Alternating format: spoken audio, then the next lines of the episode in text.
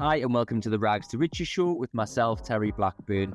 So, this podcast is all about inspiring you, motivating you, pushing you on to achieve more in your life, whether that's in business, property, your health and fitness, your personal life, every part of your life. This podcast hopefully will help you achieve more, do more, and get to where you want to be. So, just before the episode starts, I have just launched a new website called terryblackburnproperty.com. On there, I've got all of the services that I offer. So, one to one coaching in business, property, time management, goal setting, sales, persuasion, loads of different things on there. I've got some online courses, some one to one coaching courses as well. So, please have a look on there. Really appreciate your support. And if you want to get involved, you want some more specific help from me, you want some more one to one coaching and, and assistance from me to help you to get to where you want to be, it's all on there. Also got a couple of books on Amazon and Audible. The Be a Lion, which has won multiple awards worldwide now, and The Power of P's is the new one, all about the different P words profit, power, perspective, purpose, etc. I hope you'll really enjoy. One last thing from me if you enjoy these podcasts and you benefit from them, you learn from them, all I ask is that you share it with your friends and family or someone who you think the episode is relevant to. And you leave us a review on Apple Podcasts or Spotify. That would massively help. The more shares we get, the bigger guests that can get on the podcast, the more people we can help, and the more can grow the show. So thank you so much. Get in touch if you like what you're listening to, and don't just take notes, take action.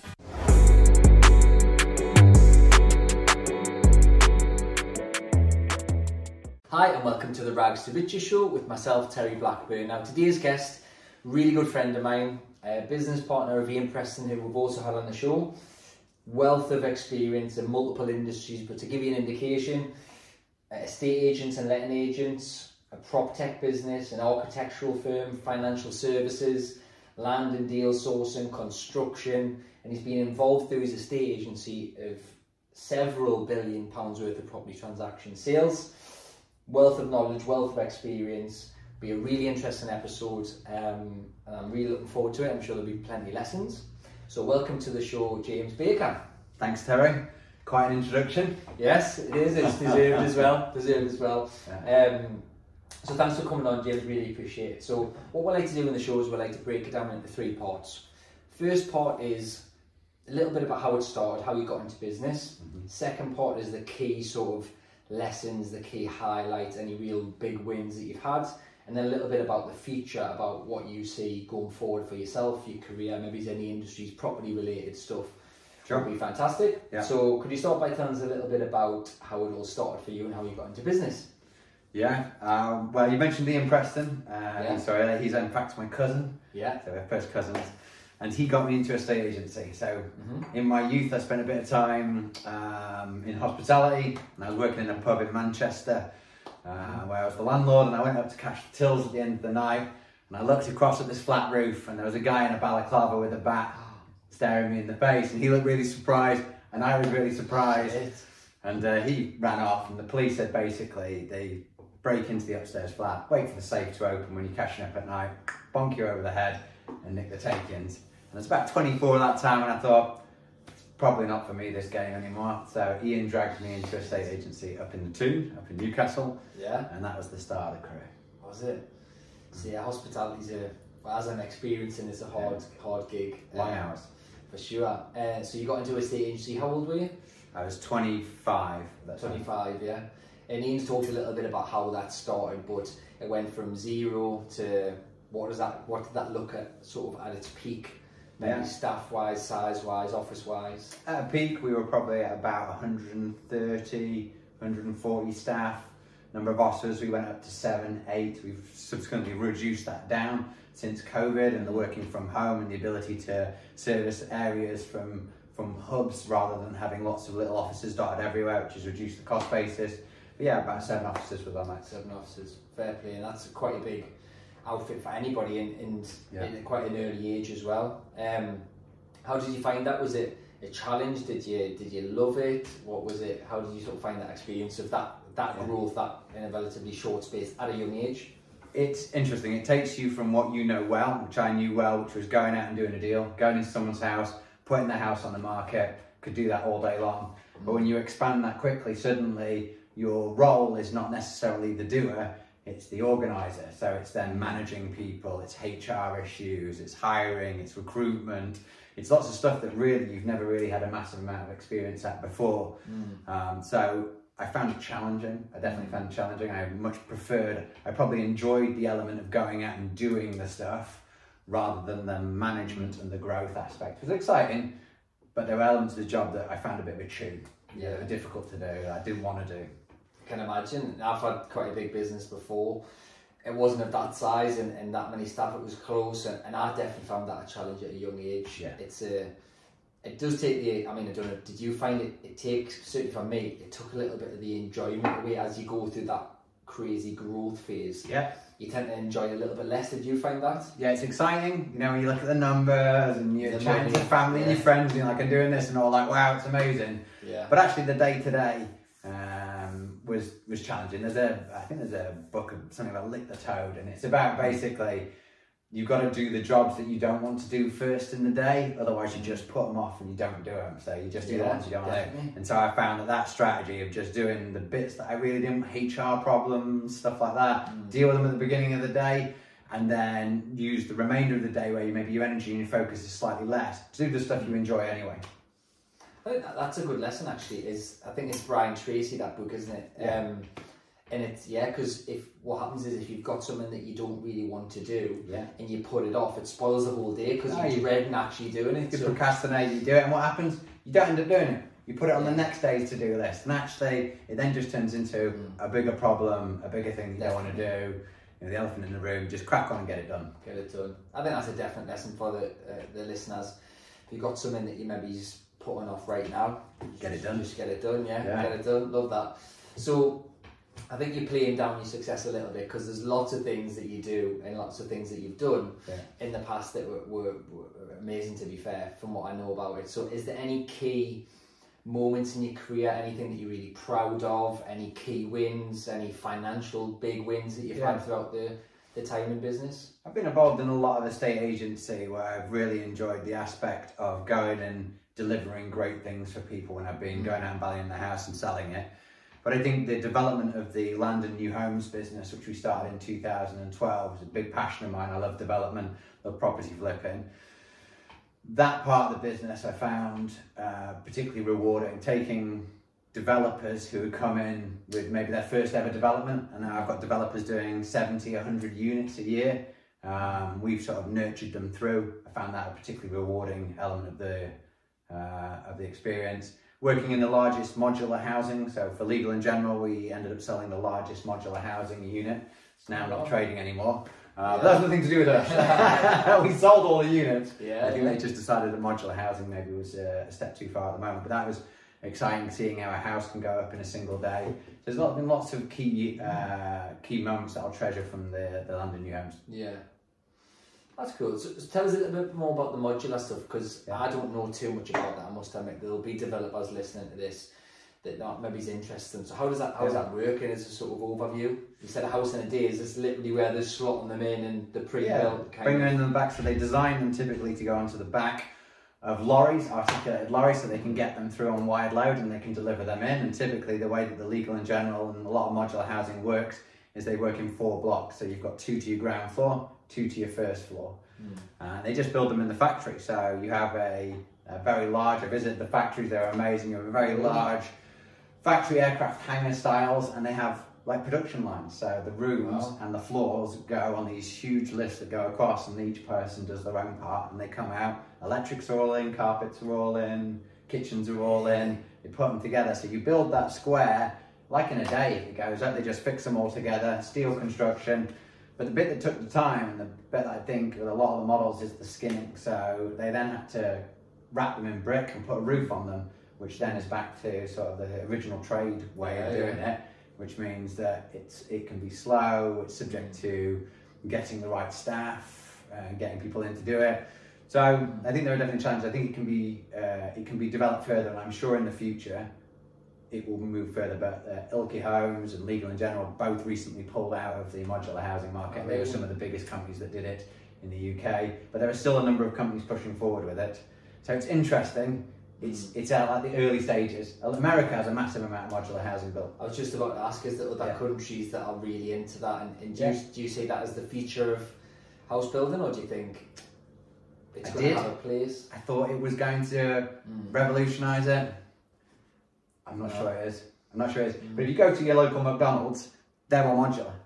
So Oh, really? They're, they're are? commercial, yeah. So pretty much, unless it's in a, a, a current building, but if you go onto the motorway or anything like that, those commercial units that they put up really quickly, they're modular. So they're built in a modular factory. Oh, wow. They're then brought out. They go up instantaneously. And so if it works within commercial and it works really well, then it's going to work in residential at It's going some to be point. adopted, yeah, yeah, Yeah. definitely. And is there any other? You do your own developments as well?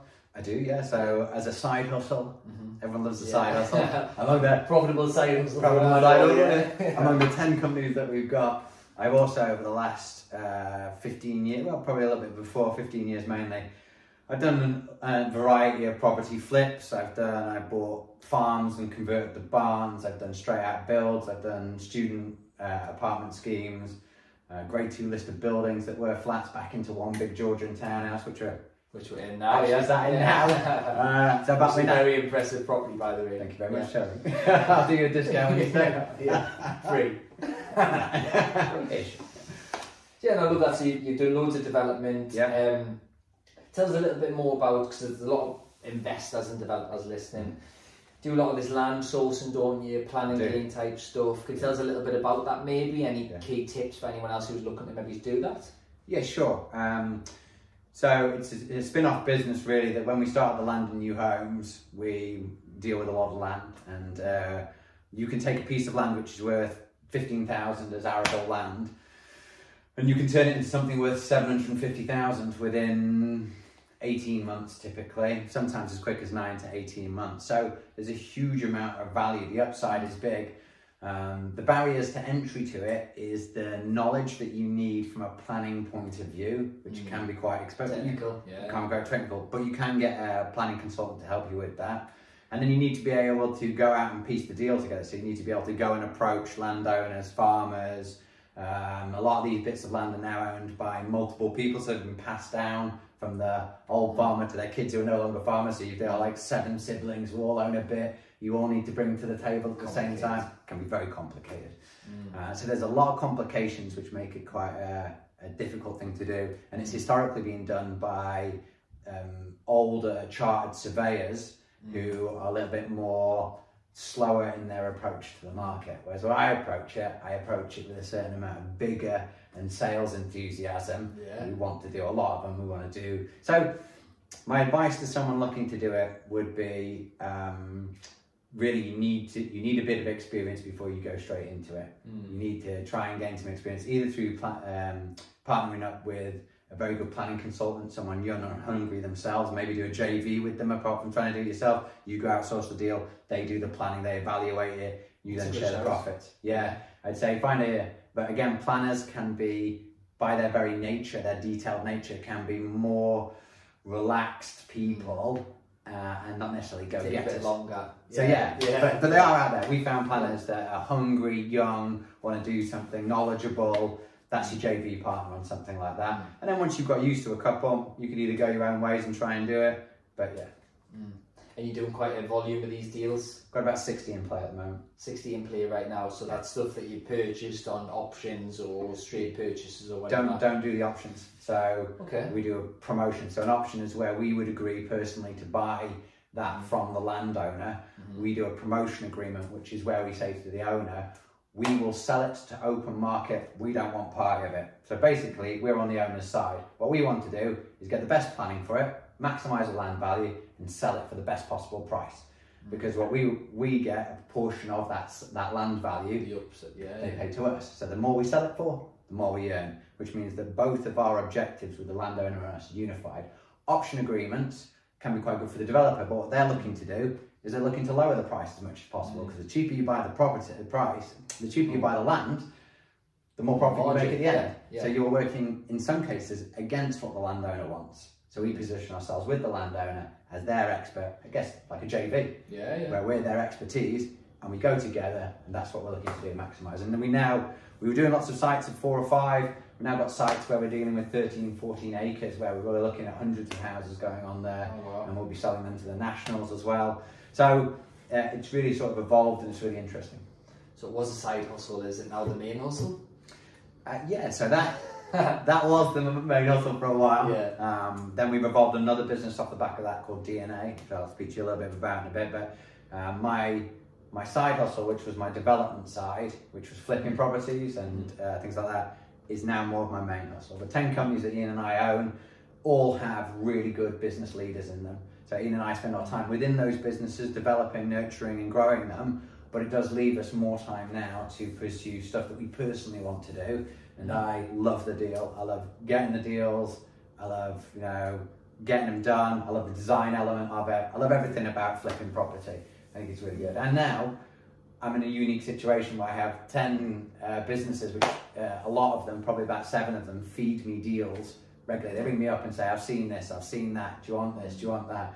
So I'm just throwing deals left, right, and centre. So I even need to go and hunt for them anymore. They're just given to me, which kind of takes a little bit of the excitement away. But um, I'm not. It's a good place to be because your businesses are kind of complement each other and kind of Yeah. cross pollinating, if Yeah. that's the word. Yeah. Um, and that's a, that's a good place to be. You know, I'm not surely gonna finding some of these deals is, is quite a challenge. Used to be. Um, and now they're coming to you. That that's great. And, and you you're building the business side. This isn't you just you doing it, is it? You've got a team of architects, planners, and stuff in house now. town planning, architecture. Um, I've got a number of investors that I now work with, which has allowed me to do more of these. So I'm doing JVs, I'm doing straight lending with them where they're just funding projects to go to a project. They like the project, they help fund it. We give them a really good return, or um, if they want in and they want to be involved in it, obviously I run it. Uh, but they can come and see it. They can, you know, people like being involved in Yeah. property, but sometimes don't want to actually Do it do yeah, it's that they don't want to find the deal, do the stuff, but they want to be, no, they want to see the end product and be involved with it. Yeah. And so we, we bring that through as well. And that's allowed me really to expand the number of deals that I'm, I'm now able to do. So a lot of the deals I was getting before, I was just, I love the deal, but I can't place it anywhere. I haven't got the funds to do it. And I think that's a good point. What you said there about some people want to be involved, but they maybe don't have the time to do it themselves Yep. or the skill set because this is really technical. Yeah. You know, I've been to your office where you run that business from, and you've got a team of people that are highly skilled in different areas, and, and if they don't have the time or the skill set or both, they can still get involved in those type deals by by JV kind of with, with Yeah. you. So that makes a lot of sense. Um, what other property strategies do you like or are you involved in or do you see a future in? I know you're doing a lot of that type stuff now. Are you still flipping houses? Are you buying to hold? Are you doing HMOs? Anything like that? What SA properties? The only thing that we're not doing at the moment is probably HMOs. Mhm. So I'm buying flip. I just agreed to flip last week on a little two bed terrace in York. Uh, where I've done a JV with investor, 50-50 on that. So I'll do it. He funds it. We flip it. High degree of certainty.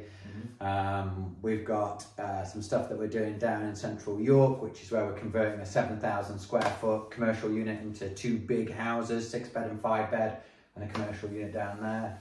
But yeah, it's really exciting. And do you, is your exit mainly to sell these do you, or do you hold many or? The one that I've just discussed down the seven the seven thousand square foot, we will probably retain, and we will probably holiday let them and keep the commercial for maybe some of our businesses. But the flip that I'm doing, the two bed terrace, that's a straight in and out. That's a four week to six week renovation job, and that's a sale. Liquidate the SPV, and then both of us go our separate ways after taking our profit. And so I'll do a mixture of these where we retain them, and where we uh, we just flip them out. Love that, love that. It's a, it's a very different approach. I find I find you and Ian both fascinating guys. I, I mean, I've said that to you before.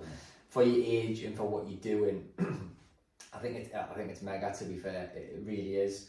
What what do you? A couple of questions. I, I can ask a lot of questions. A couple of questions I'd like to ask. Sure. So, what do you see? Do you do you foresee yourself doing that for a long time? Do you think do you think there's a there's a lot of scope for that market still to grow, regardless of what's going on in the economy? Do you think there's land stuff? Is that where you think it's at, or do you think there's maybe stuff that's going to come that's different? Is that kind of your your thing at the moment, or Uh, what do it's, see? it's hard to. I can't see anything that's going to come that's different. But Mm. then I've set up several spin-off businesses off the back of other businesses that we never saw coming. Mm. Uh, no, I think that property flipping, uh, providing you can find the deal, will be around. There's always going to be money in that, isn't there? Always going to be money in that. It's just finding the Yeah. right deal. And what we have is that I know the property markets all over Yorkshire very well, so I know what stuff's going to sell for. I know built loads of stuff. I know what it's going to build for. I can evaluate stuff myself without a builder or a surveyor coming out. So we can be quick to move. So yeah, I think I think I, I enjoy that. You can also pick it up and take it away, so I don't have to do deals if I don't want. So if I want a bit of time away from the business, I just don't do the deal. I just maybe give the deal to someone else or just leave the deal alone. So I think I probably would do this into my uh, twilight years of, Yeah. of work. Is that fair? Love. Love it. Why not? If you enjoy it and it's Yeah. good money, and some of the numbers you've mentioned to me is. I mean, is there any numbers that you're happy to share on any particular deals that have that you've done that were like, wow, that is like, Yeah, I mean, on the property development side, we recently uh, bought a commercial building in York. Um, we uh, secured the building for 200,000. We got planning permission to convert it. We got several planning permissions, but we ended up converting it into uh, four apartments. Uh, I managed to bring the building. I got a number of quotes from sort of quantity surveyors and stuff who told me the build was going to cost me 650, which I said it's not. I bought it in for 390, uh, and we just had them valued at 1.2 million. yeah. So what you all in at that? So you're looking at about Six hundred. You all in? you're looking about half a million pounds worth Yeah. of profit out of that. We did that one last year. Now we've retained those, um, but yeah, it, we I've been chasing that that building for three years. Really? Yeah, three years. We've been in contact with the owner. It just happened that uh, the owner who we were in contact Mm. unfortunately died, and it went to his daughters, and when we spoke to them, they wanted rid of it. We bought it at the same time, so we got it for what we thought was a fair market value. It had a commercial tenant, which to get rid of. It took a bit of negotiation. It wasn't quite straightforward. Yeah, yeah. And the build cost, I just ran the project and we brought it in for what I wanted to bring it in, well, slightly under what I wanted to bring it in for. We that's, made really that's thirty odd percent below what they were telling. Yeah, some of the numbers That's. So- Um, but we had two, we had two like that.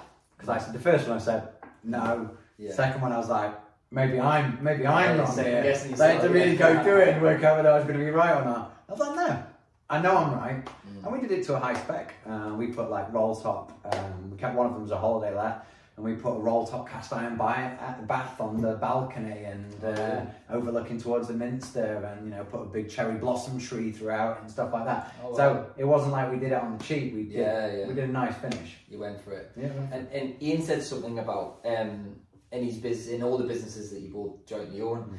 you always try and go for a premium, as in not Yeah. competing on the price and going to the lower end. Is that something that you? I'm assuming that's intentional. Is that something that you do when you flips as well? Is it? Is it? Go, are you going after that higher sort of end stuff? Yeah, so when I evaluate a deal, um, I always work on a much higher build cost and a much lower sale price, but I'll always have an eye, a very keen idea of where that sale price is, and it will be towards the higher end. I'm not going to look to break the sealant on a street typically because you're looking for that one individual buyer. And to be honest, on a flip, I want in and I want out, and therefore I'm looking towards the high, just above average really, at a price, and I'll put it in at a keen price with a view that I'll get several buyers in, and hopefully we'll get above asking price. Is the view that I'll look at that. Mm. I think I think that's that, that's really interesting, and a lot of people in business that don't kind of. I know you're saying you're conservative with your projections and numbers, but if you're going after that higher, that premium spec, Yeah. um, I think there's always going to be a market for that, isn't there? No, Yeah, no matter what, you're not kind of competing. A lot of time when you compete on price, it's a race to the bottom, isn't it? Yeah. In, in, this way, you seem to be doing that with most things that you're involved in. Like the property we're sitting in is is quite high spec. Um, Yeah. So fair play, absolutely love that. Thank absolutely love that. What does the what does the future hold for James, and what does the future hold for for property investors and developers, in your opinion? Future hold for property investors and developers. Um, I think it's much the same. So I think the outlook when you're looking at the financial market is relatively stable. So we've got no interest rates aren't going up at the moment. In fact, a lot of banks and stuff that we talk to now are talking about de- reducing rates. Not down to where they were. That was crazy. Mm. But you know, at a rate that makes business worthwhile doing. So I think the mm. property market's going to recover well. Um, not that it was really subdu- uh, not that it really went down like 2008 last year, but it was certainly a little bit more subdued. Yeah. So I think the market will recover, and I think there's great opportunities in land. There's a housing crisis. There's a huge demand for residential. So I think there's lots of opportunity for people out there. Uh, on the flip side, there are a lot of people in this game now. Um, That's true. It seems to be cool to be an investor now, doesn't it? That's it, yeah, Everyone's yeah, trying yeah. to do it. and everyone's trying to do it. So, in some instances, there's a lot more competition with what you're going Mm. for, which is why we concentrate typically on off-market uh, deals Mm. and not on-market. Typically, if it's on Rightmove and it's land, I personally won't touch it because it's probably not sold. it's too late, is It's too late. Mm. It's too late to the party. You want something that's off-market. Mm. And how how are you finding these off market opportunities? I know you said all of your different businesses that are kind of all feed into you anyway.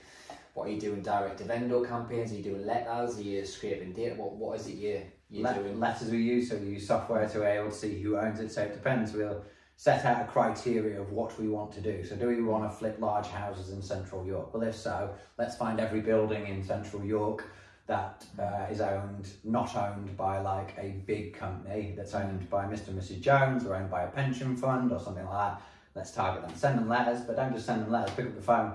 You know, there's a wealth of, uh, of information out there. Typically, if you look hard enough, you can usually find through LinkedIn, through all these other things, you can find out who owns it, and you can probably make direct contact. So don't go through their agent, make direct contact with them, and then have a chat with them. They'll usually refer you to an agent in a lot of cases. By that point, you've already made the established relationship with them, and you'll get a lot of no's, a lot of doors stand in your face, but ultimately, you'll find it. So you might do 50, you know, you might you might send out 50 letters, do 40 phone calls, speak to 10 people, get one person. But that one deal is an off-market deal, and if you can negotiate it right, Worth a few quid. that's your deal. That's that's your year done. That's all you needed to do. Mm. Yeah, and so that's what we do. Love that. And do you think, because you said at the very start, you look, you still, or you did love the salesy aspect. It's Yeah. finding the deal, closing the deal. Do you think you, because you're clearly good at sales, do you think you've kind of injected that into this plan game type stuff, and you're quite determined? You're happy to pick up the phone because I imagine there's people who are scared to pick up the phone. You might send them some letters and hide behind the emails, hide behind the computer, but Yeah. picking up the phone's a skill, right? Do you think your sales experience in the early days is now helping you with what you're doing now? Hundred percent.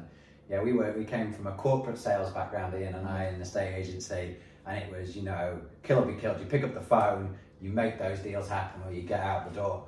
And so it was all about just making that contact. And now, you know, technology plays such a key role in everything. But I think for the younger guys coming through, maybe they don't have that impetus on picking up the phone. It's But pick it up, aren't they? pick it up, yeah. Go and find the number. Now, worst case scenario, they're going to say, "I don't want to speak to you." Yeah. Okay, Next. Next, Yeah, nothing yeah. There's loads of opportunity. Yeah, There's loads of opportunity. And yeah, some people might say not now, later. So diarise it. Stay in contact. Uh, you can build a database go to go back to where deals start coming to you that you spoke to one two years ago. Mm. And do you still do, go, do you still do that now? Do you still pick up the phone? Yeah. Do you still do that? Yeah, we see you still do it. If we, yeah. we see a good deal, Yeah. or if I drive past something and I can see commercial tenants gone out of business, and I look at the building and I think that's nice. That boom. Let's get on land registry. Let's find out who owns it, Let's let's then dig around, see who we know, speak to local agents, speak to surveyors. Someone's going to know who owns this building if it's not Mm. registered, because sometimes titles aren't registered if they've been Yeah, yeah. it's pre I think seventies there, so it might be in the same family for a long a long period of time. But you can you can dig around and you can find usually. Mm. There aren't many. There have been some, but we haven't been able to Mm. find the owners of. Yeah. You, you, you come to life a little bit when you're talking about that. You, I, I think you love, you still love that yeah. going the deal type Do the deal, do the deal. Yeah. Yeah. selling and buying. That's what it's about. Love that. I love Yeah. that. It's a lost art though, isn't it? In, in Yeah. salespeople, for some reason, have got a bit of a bad rep, haven't they now? Yeah, Maybe it's because of double glazing. Salespeople, car Yeah. salespeople, maybe the slimy salesperson, but yeah, sales, I'm, as you know, I'm, I'm huge on sales. I love sales. Yeah. And I think it's helped me in every business that I've been involved in. Yeah. It sounds like it's, it's helped you. And massively. And the way I approach a deal is the win-win. Mm. So make sure it's make sure it's a win for them. Make sure it's a win for you.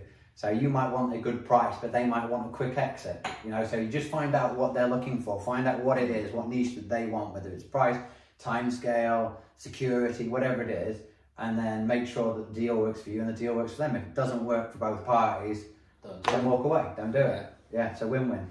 I think that's a, a great lesson, and um, a lot of people don't look for that. If if, Yeah. if you if you look into what a lot of people's ethics are and the way they conduct themselves, it's it's how can they win, sometimes to the detriment of others. But I've certainly found in the people that I've interviewed and, and the successful people that I know, like yourself, you know, that's what people are trying to create. The people who have done it a long time and are Yeah. successful over a long enough time frame, they they create win-wins. It's Yeah. everyone's got to win, and there's enough margin in a lot of deals to create that.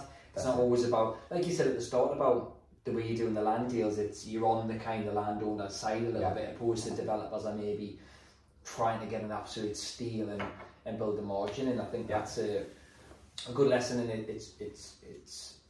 I think it's part of the reason maybe you've done so well is Yeah.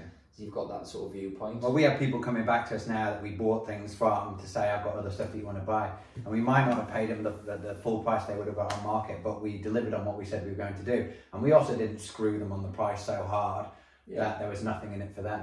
So they then come back to you. And landowners talk to each other. So I'd say. Certainly the farmers, they they all know Yeah. each other, don't Ah, they all know each other. So Yeah. you want to be fair. I mean, you want to make the deal work for you, Mm. but you don't. Um, if you see an opportunity where you're in the power and you could do it, I'd suggest not going to the bottom line and just rinsing them out of it for the most amount of money you can take because that might come back to bite you at like later date. Short sighted, isn't it? Short sighted, yeah. Make sure the deal works for them and for you because there might be future business you can do with them. Mm. Love that, love that. You mentioned um, the DNA, DNA Club, is that right? That's right, yeah, yeah. Yeah. So what's the DNA Club? So as we've most of our businesses are amalgamated from other businesses as we've been trading, and I mentioned one of the key things that I really enjoyed about my time within the Land and New Homes when I set it up was taking developers like myself when I first started out, but taking developers from their first site through to doing mega sites, 70s, stuff like that. Yeah, yeah. It's a it's a great thing to watch the experience, and we have a lot of knowledge within our team about what we're doing with that. So DNA is the Developers Network Association, and basically what it is is it's a it's a it's a way that developers can grow their business without growing their teams. Mm. So there's lots of growing issues when you're a developer. Mm. Um, we can take over snagging services, uh, introduction to um, lenders, valuation reports, planning assessments. We can do all of this for them. And we also combine it with uh, every two months we do a peer to peer meeting where we get in keynote speakers around planning. We get national house building CEOs to come in and have a chat with them about how they started out in the future and how they see the market, financial aspects, and things like that. Because again, when, when you're uh, an SME guy and you're on your own, you might just be you with a couple of people and it's you running it. It's become quite a lonely space. And where do you get your career? Where do you get development from? How do you learn all these skills? Like I was thrown in to doing all these things like HR and all that stuff as you grow. Fortunately, I had Ian with me, and so we were doing it as a family. But if you're on your own, it can be incredibly tough and scary. Where do you learn that? So we're just trying to create a, a place for people to be able to, who are in growth mode, who are small and medium sized, to really expand up to what they can they can hopefully be. Mm. I love that, love that. It sounds like a really interesting project. And um, how do they get involved in that? If someone listening is interested in that, what's If the they're best way to interested, then? I, uh, Terry, just put my details out there. It's not me running it. It's, uh, it's my uh, Land and New Homes director, Claire Scott, that's running the DNA project. But get in contact with me. We'll have an initial chat with you. Um, if you're doing your first development, it's probably at this stage not for you, although because we are looking for people who have already got a bit of an established thing for our first step group. Yeah. But we are going to start a sort of foundation base as well for people looking into get looking into development, where we can introduce funding, we can uh, do deal clinics. They bring a deal to us, we evaluate the deal for them. We can introduce them. service, yeah. yeah. So really, it's just going to give them the skills and the knowledge, or parts of the, the skills and knowledge. They might have loads here and not some there. We can sort of round it off to make sure that their first couple of projects are really successful. Mm. Um, so get in contact with me. Um, I'll refer you across to Claire. We'll have an initial chat and just see if it's something of interest. Love that. Um, two more questions. Go for it. Um, if if someone's well, you've answered it a little bit, but I think it's good to get some specifics on it. Yeah. If someone's wanting to get into developing Mhm. or into planning gains, is there any sort of advice that you would give them? Because you've been there, you've done it, you've started from nothing, you've went through the Yeah. ranks and done all the reps, and now you're doing sort of large stuff at Yeah. 60 odd sites.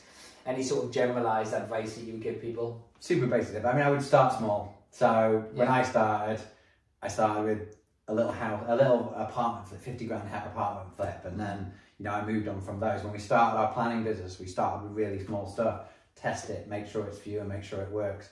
Unfortunately, with the advent of sort of some social media platforms now, everyone's about selling the dream, like I'm mm. doing this, I'm doing that, it's all big. But a lot of it sometimes is it's Not true. It's Yeah, not. definitely. It's not true. Definitely. Um, so uh, people get sold, like my nephew who's 20, he's like, oh, I need to be doing this, I need to be doing that. So actually, you probably just need to do the basics to start off with. Great Get a little house, do a little flip, make sure it works for you. Even if the profit's not major, you can have a high level of certainty to sale when it's something small and there's a big market for it, which means you're not going to lose money. Mm. Yeah. No, I love that and, and completely agree. There's a lot of people on social media that are saying one thing and doing another, or saying things that that maybe's read, that maybe Yeah. can speak online, but they haven't actually done it themselves. And I think a lot of people get duped into this shiny penny kind of syndrome of look at all these weird. I mean, you might see someone on, online talking about a monster development to do, and you might think I could do that, or they're telling you they'll train you how to do it, but in reality, like get one of those wrong, You're, you you can be bankruptcy, you can be end of everything, lose everything. Yeah. And starting small, although nobody wants to hear that because they all want the big success yesterday.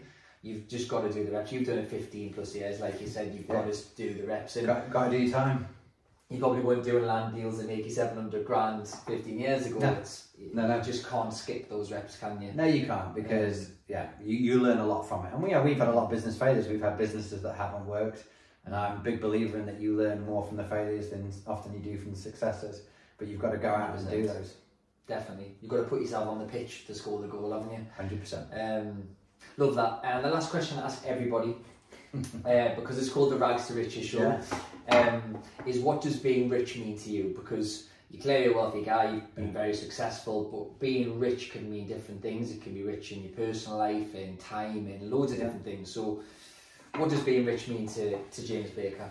Ah, being rich. I think um, it's about quality of time. So I'm now able to spend more time doing stuff like development flips, which I love doing. I'm able to spend more time abroad, which I like.